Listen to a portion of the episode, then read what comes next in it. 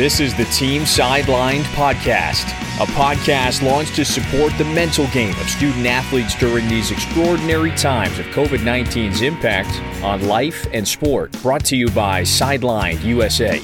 We invite athletes, performance coaches, and resource experts to discuss coping skills, strategies, and mindset work, which have proven to help sidelined athletes face their adversity, build resilience, and forge forward even stronger. And now, here's our host, Executive Director of Sidelined USA, Christine Pinalto. We acknowledge there's a lot of ups and downs right now due to COVID's continuing disruption on sport. The impact of the shutdowns, the varying return to play clearances, the impact on championships, the threat of additional shutdowns, these are all taking a mental toll on athletes. It's fair to say it's going to be a challenging year, and the mental game is more important than ever. And that's where the Sidelined USA team wants to step in to help. We get it. We understand these challenges perhaps like no other group. We are a nonprofit that serves athletes who have experienced a medical exit from sport, such as career ending injury, a health diagnosis, or a history of concussions and we help them address the mental and emotional impact of being cut off from their sport, blocked off from their goals. So, whether your personal losses are permanent or more temporary, we'll use our expertise to address the hard topics and build you up with practical insights from people who really understand the factors at play in the mental game when you're forced to the sidelines.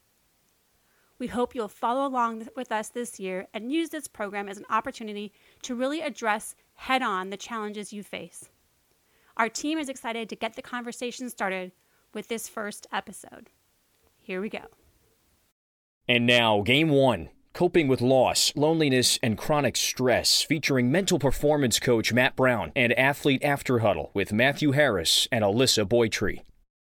Neither Sidelined USA nor its affiliates provide clinical or medical care of any kind via their relationship with Sideline. At no time should a user have an expectation of clinical care or professional services offered or rendered. Hi, everyone. Today I have with me Matt Brown. Matt is a mental trainer for Edge School for Athletes and mental performance coach for the Calgary Flames. He actually also is a former medically disqualified athlete. He had this experience in college where he was playing college football and uh, he had a severe neck injury that took him out of football altogether. So he understands um, these topics and issues from multiple perspectives. Um, he understands these topics like nobody else, and we really, really appreciate him being willing to be a part of this project this year and share with us. You guys will see a lot of Matt this year. Um, Matt, thanks for joining us and being a part of this. Thanks for having me, Christine. It's always good to see you. All right, Matt. So we're going, I guess technically, I think we're going on month seven of pandemic, coping with the pandemic. It's much longer than all of us hoped. I mean, and we're, we know that it's not going away anytime soon. There's no magic wand that's going to just magically take this away and, and everything's going to go back to life as we know it. Um, in the beginning of this pandemic, there was a lot of talk about dealing with all its all the stressors that are happening for athletes. Everyone had to go home from college. Everyone um, had to stop all their sports. Now, of course, fall sports has been impacted as well. There's a lot of up and down going on. Um, there's a lot of comparisons. There's certain programs that are playing, certain ones that are not. It's all over the board. What are you seeing as kind of the psychological aftermath of that this many months in and realizing that this is continuing to take a toll on mental health and just mental just, just general wellness at all in student athletes. What are your observations? Well you know one of the biggest obstacles is just the not knowing. Uh, you know if you knew like by the time we get to this point uh, it'll be done it'll be over we'll be back to normal you'll be training and playing the rest of it uh, then you could have a very natural kind of you know kind of grieving process and then a rev up and then you train and then it's you know, everyone I think could deal with it a lot easier than being told, well, we might start in two months or four months or six months or 12 months.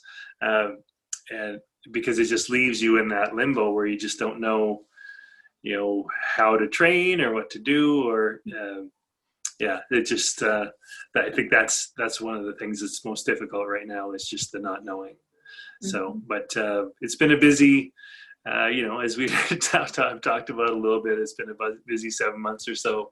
Uh, because I think that athletes, in a lot of cases, are being hit by this harder than the general public. Um, you know, the general public, if you're kind of isolating and wearing a mask, and you know, you, there can be a lot of more or less back to normal, but um, but as athletes, you know, so much of what makes you you or that gets you out of bed in the morning uh, has been taken away. And it's not just taken away once, like every day is its own loss. Uh, and so just, you know, dealing with that emotional piece and uh, kind of grieving what's been taken away is, is a, a really important part of the process. Yeah, for sure. There's there's all of this this there's loss and then there's chronic loss. And it, it makes a lot of sense what you said about like every day has its own loss. And it can get this like i don't know if if this is the right term but there, i feel like there's this compounding effect of of loss upon loss upon loss. And that can obviously lead to um, you know just a lot of lack of motivation um, you know depression just feeling this sense of like waiting for it to be over.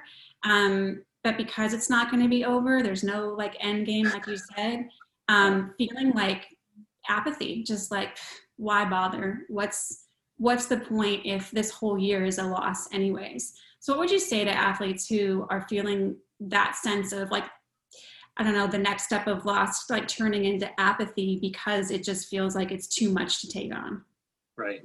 Yeah well i, I think the first piece is to understand you know kind of what happens to us when we grieve uh, because they're because chronically it's hard on athletes because it's so confusing because the first thing that happens is your energy goes away.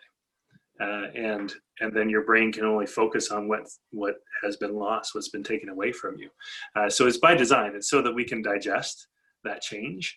Uh, but when you're an athlete and every day your energy is lower than what you're accustomed to you can start to you know not just you know feel low but feel badly about yourself because you're like usually i'm so motivated i'm so energized i'm so like i pop out of bed because i can't wait to get after it.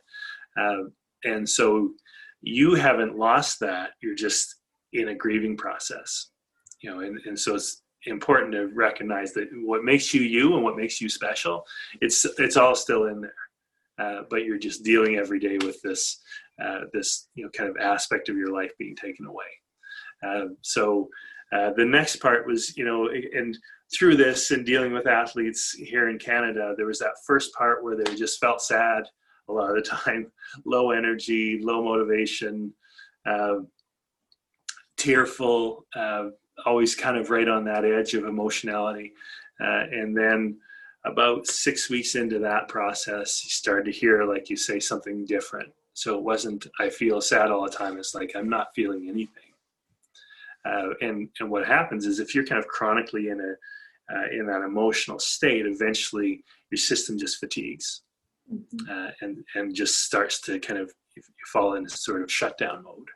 Uh, and that's you know that's that kind of I don't care, I'm not feeling anything anymore uh, feeling, which is a it's a hard one to kind of unstick. But um, but at when you when you get that point, I think the the next step that's most important is to say, okay, well, what what has been taken away? You know like it's it's not just the activity i love to do it's the people that i do it with. Uh, it's the, the, that natural kind of rev up to game day or to the playoffs or all those things that's that makes the season have a rhythm and a cycle to it. Uh, and and that's been taken away as well. It's the uh, the relationship that you have with your body. Uh, kind of starts to fall apart a little bit because you're not you know training as much or moving the same way or or getting to you know experience uh, how good you are at that you know at that one thing. Uh, so once you once you identify kind of what are what are all those layers that have been taken away then you can start to rebuild it in terms of how can i connect with teammates? How can i get workouts in that uh, that still make me feel great and allow me to move and feel athletic and strong um, and give me a sense of freedom uh, how you know how can I take this time and give it meaning, uh, and and that's where uh, it's it can be really useful to think of it the same way you would like a uh, a four to six month injury. You know, where it's possible that in four months you know you'll be back on track but it's just as possible that it's going to take six. Um, and for a lot of people that if you're just killing time in that time then it's it's excruciating. But if you say okay i have that much time somewhere between there and there uh, how can i transform my body in a way that's going to make me like a, a next level of myself when we do go back you know to to playing?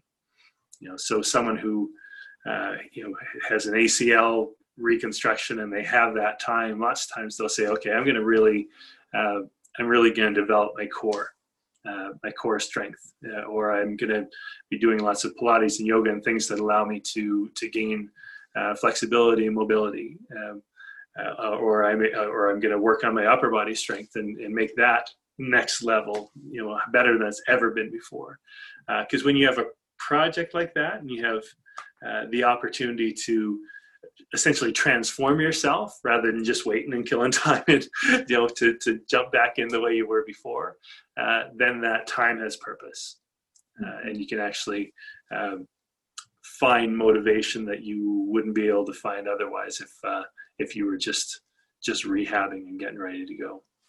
Right that's really good. I think a lot of athletes, it's helpful to think of it in terms of like those, like you said, like listing out the things that you've lost um, or partially lost even, and then working to rebuild what what is possible. Like there's certain th- limitations of there, of course, but like where can we find movement? If we're finding movement of some sort um, in that space, even if it's not anything compared to what it used to be, it's like I think we have to we have to have a different marker, a different starting point from like where we're measuring um, our satisfaction with whatever outcome we're looking for. Because if we're measuring off of how it used to be, and this is something we talk about with medically disqualified athletes, it's like if we talk about like what used to be um, in, in terms of what we we can't just like make happen magically.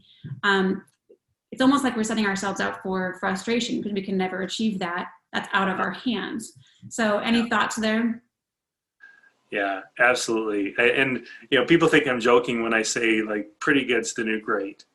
you know, because if you if you are right, like if if you are dealing with a situation where every day part of what you're dealing with is loss, so there's going to be an element of of sadness and or frustration to each day. Uh, then then right from the get go, uh, your the amount of energy you have to work with is lower you know so uh, and then you know if you have an athlete who's starting the day with less energy and then they have a workout that they don't feel good about and they're you know chronically comparing that workout to what they usually do uh, you know then that what what little energy you started with is going to it's going to deplete even more you know day after day after day to the point where you just you just feel stuck and you can't even motivate yourself to do a mediocre workout. Um, but if you say okay you know I, i'm i am running against the wind here every day. Uh, and so with that in mind, um, I'm actually, and this is this is hard for athletes to hear, but I'm actually going to lower the bar a little bit in terms of what I expect from myself. You know, because if I can kind of finish, you know, a a scaled down workout that's it's not what I'd normally do, but it's it's what I had to give on the day then I get the that that endorphin and norepinephrine kind of high from the exercise. I feel good. I feel a little bit stronger. Uh, I feel like it was a success because because I set the bar a little lower. Uh, then now I have an opportunity to kind of build on, you know, on that day the next day. You know, but if, if every day you're comparing what you did to what you normally do, then you just you create this bleed of energy and happiness uh, and eventually, you know, again, you get stuck. So it might it might be the only time athletes will hear, hear me say this, but but in terms of what you expect from yourself right now while you're going through this period, lower the bar a bit. Mm-hmm. You know, take more pride and satisfaction in. You know, I started today not feeling very motivated, but I, you know, but but that was pretty good. You know, and again, pretty good's new great. you know? Pretty good uh, is the new great. Let's like write that on our mirrors because honestly, it's because yeah. it's it shifts the paradigm to a place where uh, what energy you have to give, um, you know, you can uh, you can grow fruit on, fruit on that tree. You know, you can get something out of it that you can that becomes sustainable in terms of your energy and mood and uh, motivation. Right.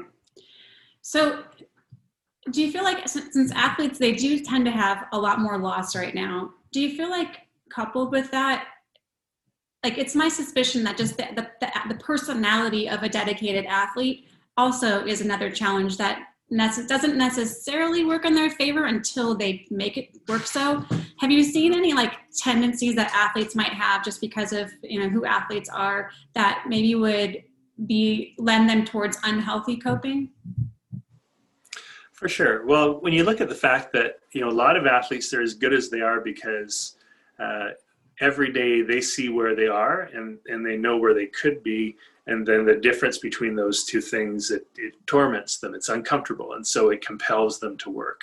Uh, and i mean that's more often than not not that's kind of the profile of an athlete. Uh, so so to begin with they you know they're probably dealing with a bit more kind of anxiety and and, and worry and, and fear than the average person. Uh, and so uh, yeah so if on top of that in the past they were able to minimize some of that angst by just training really hard and having little successes, and then you take the ability for them to do that away, uh, then then you can see them uh, kind of hitting that that threshold of I don't feel like I can handle this uh, more quickly than the average person. Uh, so you know because it's yeah. and I it was a, a, Polish fellow in the 30s named Dabrowski who first kind of pointed out that the more higher functioning people are often the ones who they're that way because they uh, they are bothered by the difference between where they are and where they could be. Mm.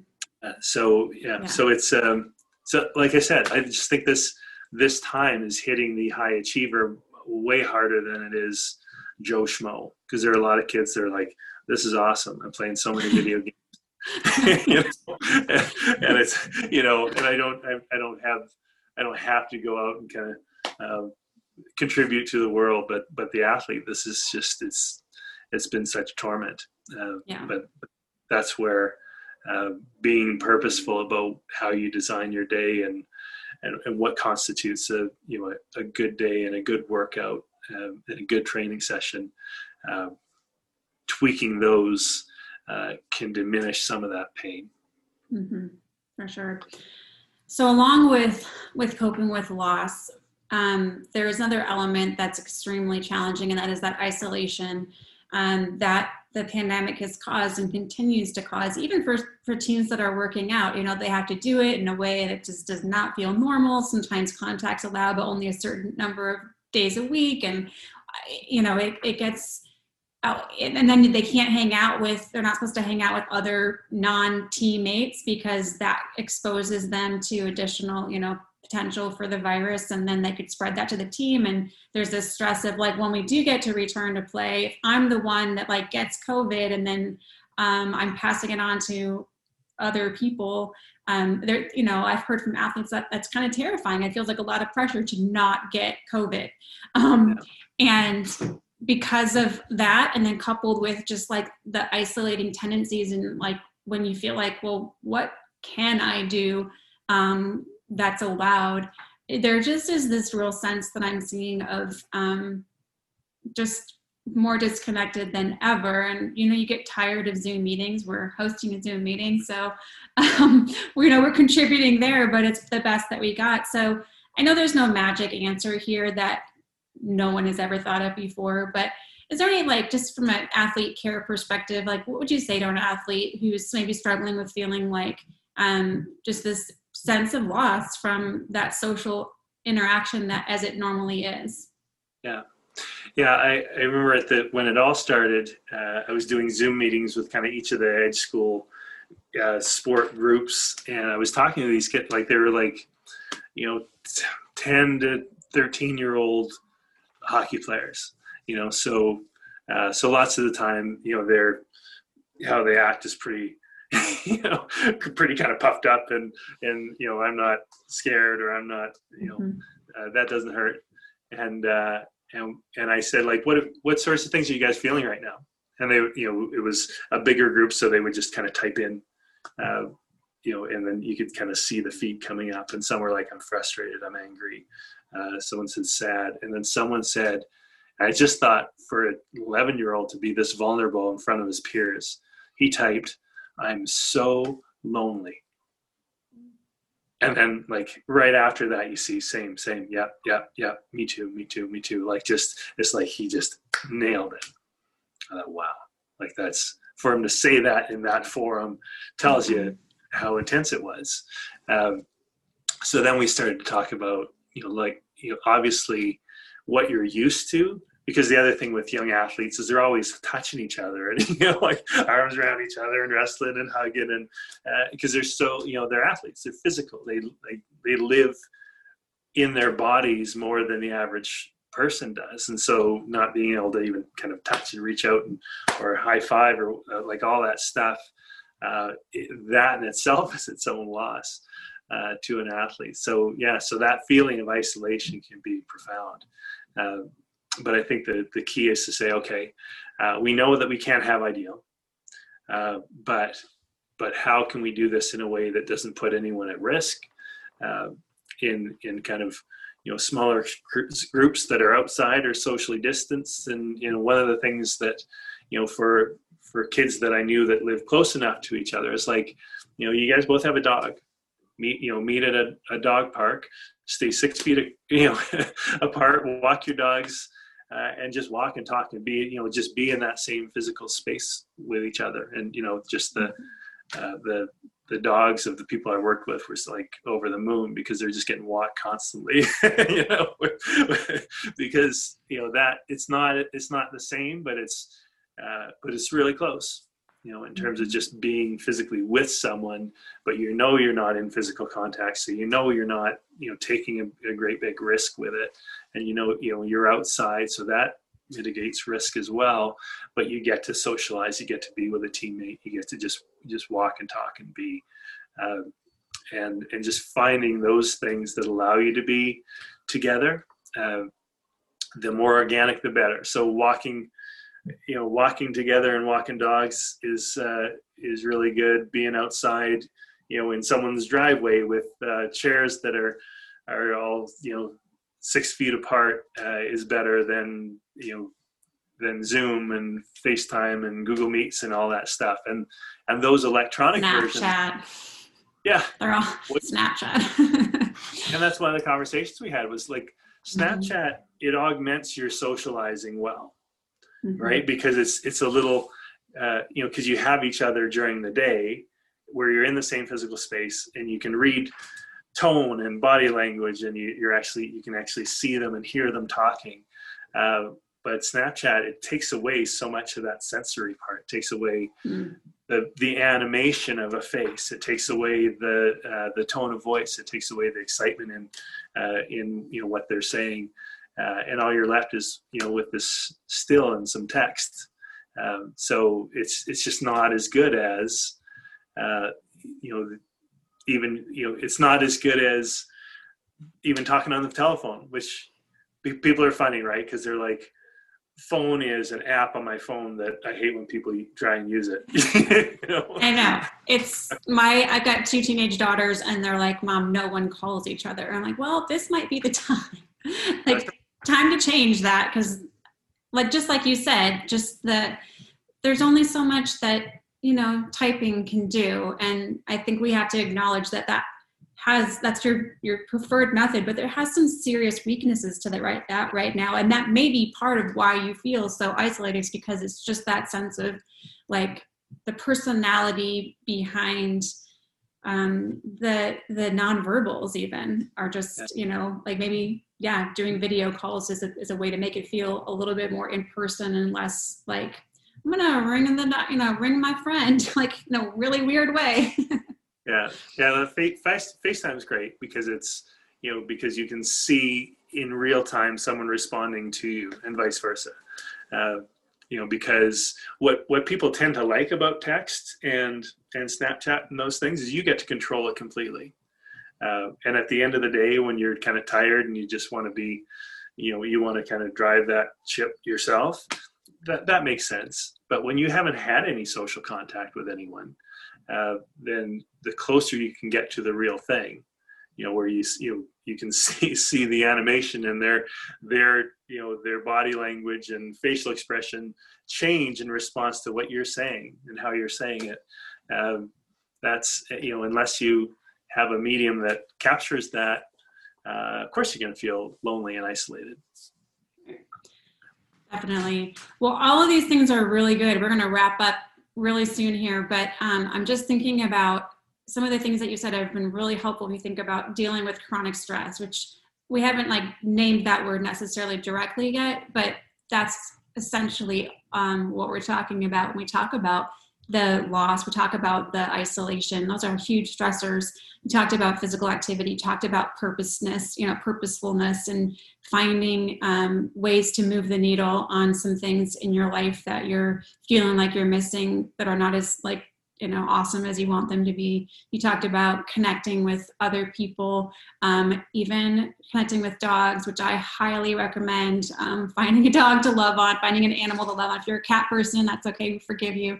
I'm a dog person but um, but like those kinds of things are all really helpful in dealing with chronic stress. I mean we've definitely gone past the point of stress. We are dealing with chronic stress. And I think part of it for athletes is having that kind of self compassion to say, yeah, like this is this is an extraordinary amount of stress that I'm under. And like any day that I um, you know, have that, you know, good-ish day um, is a win. And how can I celebrate that? How can I move that, you know, forward, do that over and over again? Is there anything that we missed? Like, as, as I know there's a million things that you could offer, but are there any like kind of tips or tools for managing stress that we haven't talked about yet? Yeah. Uh, one thing is take sleep when you can get it. Uh, because uh, you know we didn't really talk about that you know that full stress response, but um, we're built to respond uh, to stressors where it's you know there's a stressor, you it energizes you to deal with it, and then it and then the situation calms down, and then you know onto the next stress or whatever it is. Uh, but but this stress is not you know it's not going away.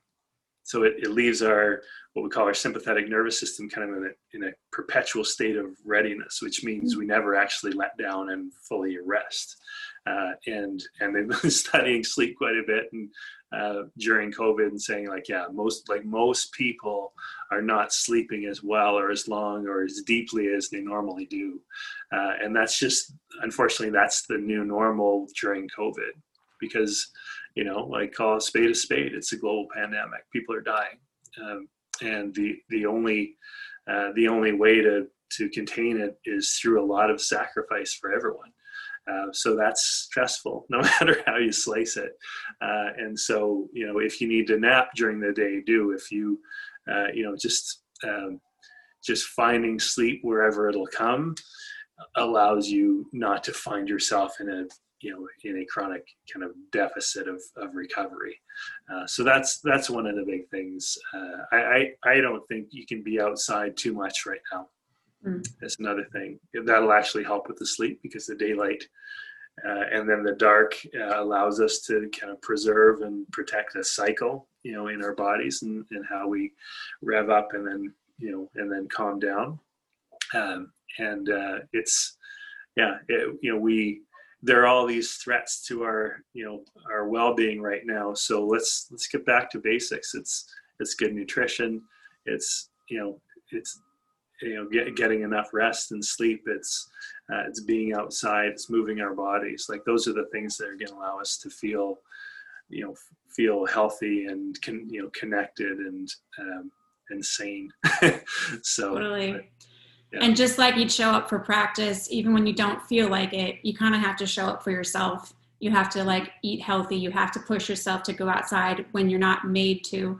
Um, you have to lean into those things for yourself. And like I think in terms of, um, you know, you're your own like teammate right now. You're it's you know, team like fill in your name. It's like you've got we all, we have to like surround ourselves with community, of course, but like at the end of the day, you're deciding, um, you know, how much you're going to go forward with all of these kind of tips and, and, and movement, or if you're going to sit back and just like let life happen and hope that this goes away fast. And I just, you know, I, I like what you were saying, Matt. Lots of really practical ideas about how to just continue to grow as a person during this time and not like waste this year, even though I know it feels like a waste. I think it's a very natural feeling to feel like you, if you were, if you could, you'd just go hide under a rock until it was all over. I mean, I have felt that. um, but like, look, I think it's okay to do that for a day if you have to, right? Like if we have like a really hard, like, hey, today is a day I just don't feel like being productive. I think kind of building in some of those is a is a measure of self care, but then yeah. turning it around and like, okay, time yeah. to get busy. Yeah, and I think uh, you know athletes because they're so inspired by their sport, uh, they can get away with putting a lot of pressure on themselves. You know, to to squeeze as much out of their training as they can, so they can add pressure and it works out. Uh, but because of this kind of chronic deficit in energy that we have, it's at least temporarily, it makes more sense to say, okay, uh, my energy is just lower than what it normally be. What are some of the things that I can do that actually regenerate energy? You know, so there's a difference between I have to work out and I have to train to get better versus if I work out and train, I'm going to feel better. You know, it's going to give me some energy back. I'll feel better about my body and my life, my direction, my future. Um, so it's, you know, it's, so what your workout does for you becomes more important than what you do for your workout. Uh, That's good. Put, put differently. That's good. Yeah. We're going to do an athlete huddle right now. Um, so next up is going to be a couple of uh, mentor sideline athletes, athletes who have had a medical disqualification from sport and they're now past that. It's been something that's part of their journey, but they've been able to kind of come full circle to acceptance and they're going to reflect on the things that Matt has talked about and any um, insights that they have about uh, the personal experience of living out these things. Uh, Matt, thanks so much for um, providing us with this foundation of um, of tools. I know it's just the beginning. We're gonna we're gonna continue to do more, but uh, thanks so much for your insights. Yeah, well, thanks for having me. It was fun. All right, take care. All right, so today for our athlete huddle, I've got Alyssa Boytree and Matthew Harris. Alyssa is both of them are former sideline athletes who had to give up their sport due to um, actually in this case it's both concussions. Um, and now Alyssa is a coach, and her, her sport is cross country. Matthew is a football player, and uh, he now works at a venture capital firm and is a Sidelined USA advisory board member. Um, thanks, guys, for being here to, to kind of do the after discussion on Matt's talk on loss, loneliness, and chronic stress. Alyssa, why don't you? We'll start with little brief introductions of your sideline story and, and tell us like just the basics of how you became you know, medically disqualified and um, just a little bit about that background. Um, okay, well, hi, I'm Alyssa. uh, I, um, in high school, I played hockey uh, and I ran track and I played a few different other sports as well. And um, as a junior, I actually got a really bad concussion uh, that really lasted, the symptoms lasted for over a year, um, almost two years actually. And so uh, I really had to make some hard decisions as a junior in high school, just as to okay, do I want to risk doing this again, or do I want to heal and get better and focus on other things? And so I became sidelined then, and just chose to give up hockey just as a safety thing. Um, I actually was able to go on and run cross country and track in college, but I also kind of had a second sideline situation. Um, I took a um, mental health leave from cross country and track as a senior in college, uh, just because I think all of the anxiety from my first sidelined experience kind of followed me along. And that kind of became my identity for a long time. Uh, and so I kind of hit a peak of anxiety and just needed to take a break. So now, as a coach, uh, my goal is to make sure that kids don't feel alone in that and hmm. can have an open area to talk about it. Awesome. Same question to you, Matthew. Sure thing. Thank you for sharing, Alyssa. Um, a pleasure to be on this conversation with you as well as you, Christine. Um, my name is Matthew Harris. Uh, my sideline story revolves around concussions as well. My concussions date back to when I was in high school.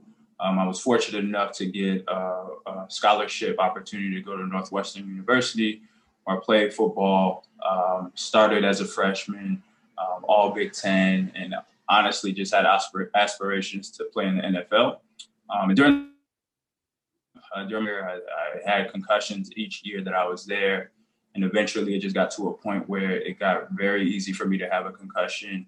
Um, a normal football play would kind of put me out of the game for a couple weeks at a time, and eventually I just decided to stop playing the sport because of the long term effects and not knowing what that would be like.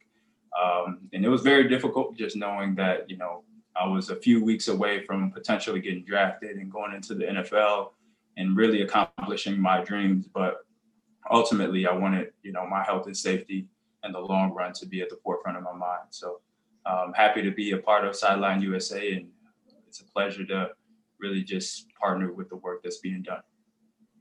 Thanks. Yeah, and I think what's what's neat is being able to have you guys here as you know, people who've experienced from an athlete's perspective something as close as possible to what pandemic sideline athletes are feeling right now as you know as particularly right now where so many of them are seeing other teams playing and being maybe jealous of that of course being jealous of that i should say and just feeling like there's a lot of confusion out there um, about return to play and when that's going to happen for them and if they're going to get shut down and all those things a lot of that uncertainty.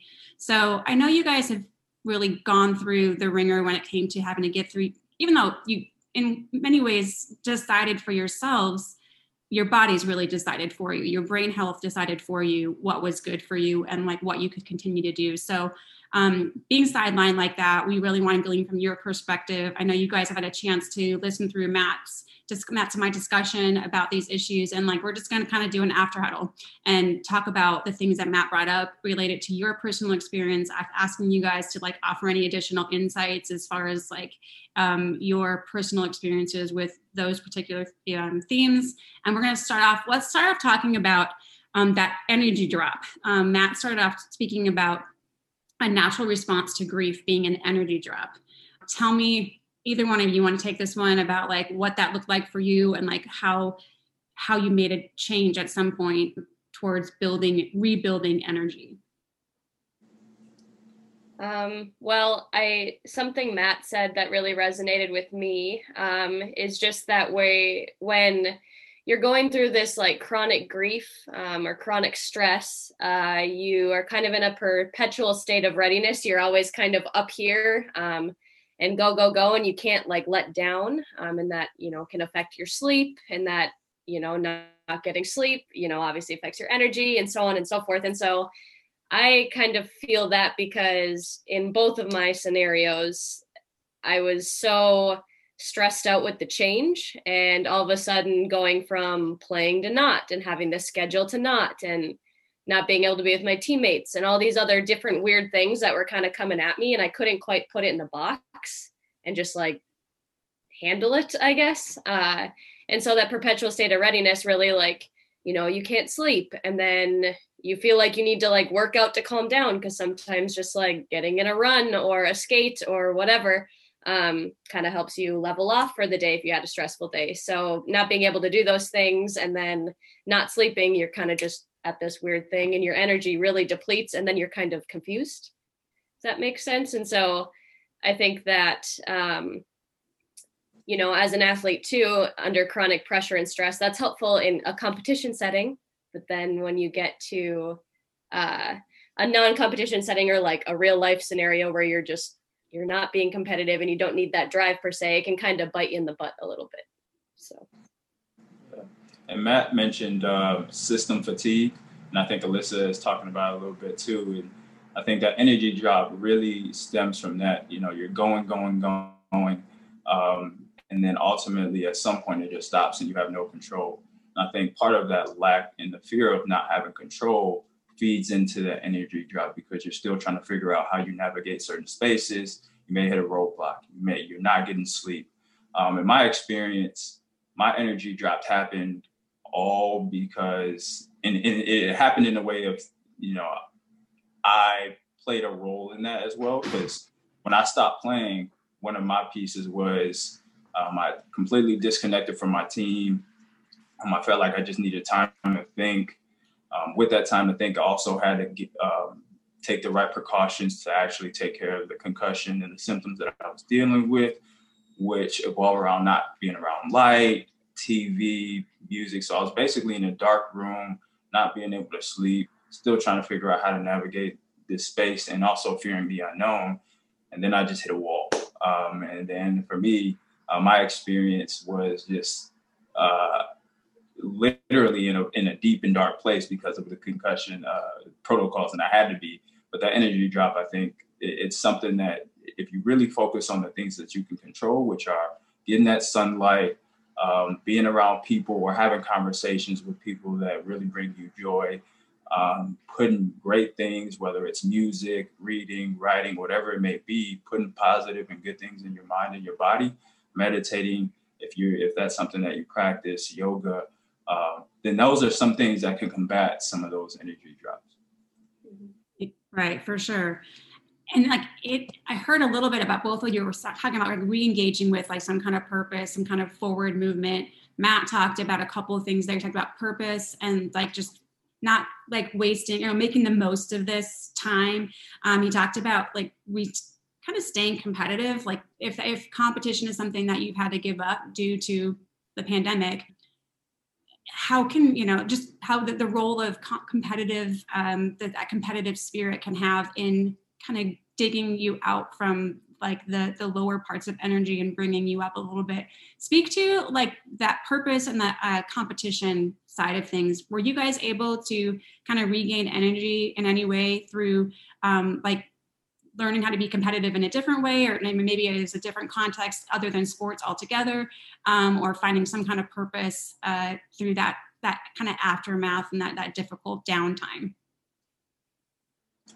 Sure. Part of part of the reason why I feel like I stopped playing was because I felt like I had an idea of what my purpose is, and for all athletes that are out there, I highly recommend you know, outside of athletics, if there's something that you enjoy, whether that's reading, writing, something artistically, um, really diving deeply and allowing that to become a part of you as well. Um, part for me, that was giving back to my community and mentoring um, young people. So part, I found my purpose throughout that process, and then also found other ways to compete, whether that's going out for runs, riding the bike. Now I'm golfing, um, and that's such an internal and personal way to compete with yourself um, that it's just there are always opportunities out there. Sometimes you just have to be a little bit more creative um, because it isn't heads on, it isn't playing hockey, it isn't playing football.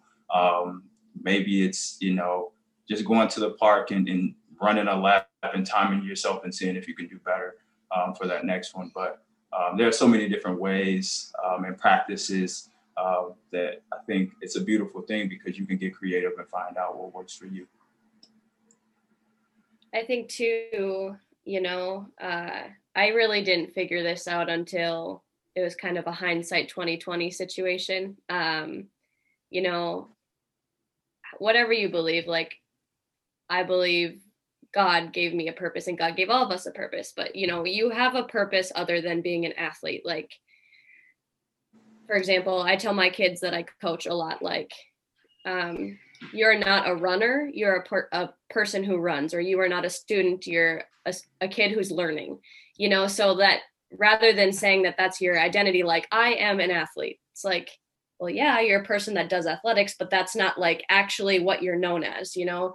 You have a purpose of a lot of things you know? Like you're kind and all you know? You're you're driven and you're you persevere and all these other things about you that are way more important than the actual sport and i think that's something that's important to hang on to like hi this is a part of my life but it's not my whole life you know? And i feel for you know um seniors in high school or seniors in college in particular who are getting shuffled around and all this stuff you know? You're like oh my gosh i wanted to go do this in college or oh my gosh i wanted to do this after college or whatever um involving athletics. And i think that sometimes because that's your goal it becomes your your sole purpose and identity, but you're made for so much more than simply this one thing. There's so many things about you that are important. Um, and I also think too, like uh,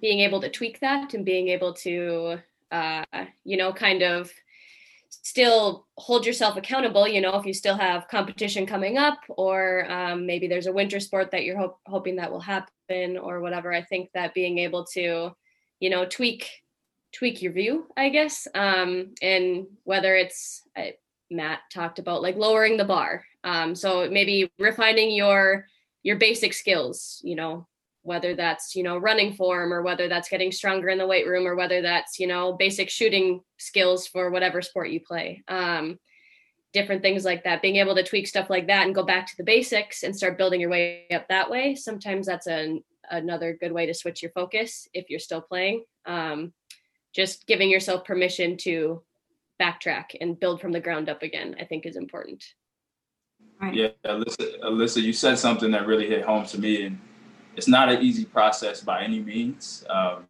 you kind of you have to show yourself grace and, and backtrack and really be easy um, with yourself, knowing that these are unprecedented times. Whether you're a sideline athlete or you just have to sit out for a while and you see other people play, there's incredible opportunity for you to still get a competitive advantage. Whether that's watching film, working on footwork, and a lot of things that Alyssa mentioned.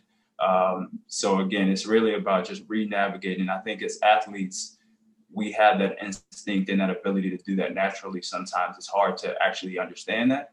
But if you think about, you know, if you're a hockey player or if you're a football player, um, one drive or one play, you may hit the puck wrong or someone may catch the ball on you.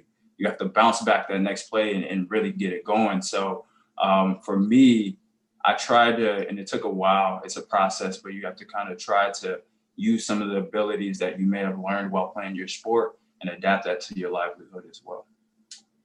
Yes, that's really big. That's one of our big messages with Sidelined USA is that it can feel like your whole world is upended. It can feel like you don't, I think for, for a lot of pandemic sideline athletes, um, you might not recognize your current life. You know, if you're a college athlete who's not able to be in the dorms, or if you are able to be in the dorms, but because you're playing with your team or practicing, I mean, with your team, you're not allowed to hang out with anyone outside of the team because you have to stay you know reduce all the you know risk and, and things for catching covid i mean there's just a lot um there's a lot going on right now those pressures and just being able to really understand that this competitive edge that you have as an athlete because of who you are the skills that you've built up in sports really helps you cope but it may not be immediately obvious. Like you may need to like milk that a little bit and really think about yourself as more than an athlete and how athletics have really built you up as a person. And one of the exercises that we'll talk about in another um, webinar down the road but um, one exercise that's helpful is like even just making a list of like who you are as a person. Like what has sports taught you? What are the skills? Like what made you a great player? What makes you a great player? And like those are the skills and those are the character qualities to really dig into now and develop and apply to other contexts. That mind that mindset um, the mental game right now is is is hard. And i think we've hit on a lot of points here. Um, give yourself grace because the mental game is hard but also dig into who you are because you're a competitor to help get you to those next places. And understanding it's not a one and done fix. Like you're not going to do that once and then be on the right path and like never look back unless you're really lucky maybe. But more realistically is that's going to be an up and down. You're going to get hit with like things that happen this year that kind of trigger you back into feeling you know let's face it hopeless like why am i working so hard on this workout if we don't even know if we have a season and I can't imagine working all these hours every single week, making the sacrifices that I do if we end up getting shut down. So I know motivation is a huge issue. We'll, we'll, we'll talk more about those things, but like for this purposes of this conversation, because I know we can't tackle all of the issues, let's finish out talking about a couple things. One, isolation and how the role of like just when we are trying to self protect because we just feel numb, we just feel, you know, despair, we just feel defeated, how our human tendency is to retract rather than to lean in to social interaction and how that's complicated by pandemic restrictions. And then let's talk about any coping strategies for handling stress. We've got about, let's say, about five more minutes here. So let's hit isolation first. This is obviously a huge one. Matt addressed it straight on, but would you guys have any personal reflections to share about um, maybe your own isolating tendencies when you were kind of, you know, feeling down and out?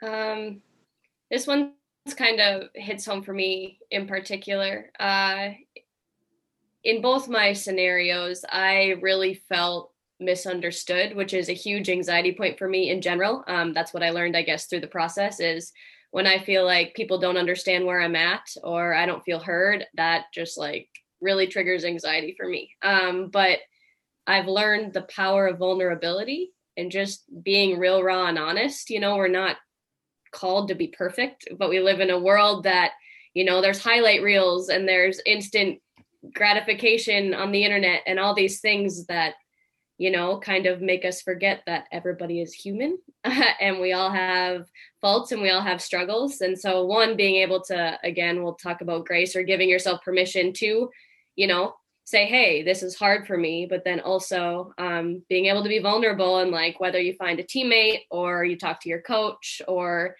a friend or a family member, somebody, you know, one of us, I don't know, uh, and just being able to be vulnerable and say, hey, this is a struggle point for me, or hey, this is what I'm going through right now, and this is how it feels. Um, I feel like the the more you allow yourself to be vulnerable, the more you realize that other people will do it back, and also how many other people might feel the same way that you do.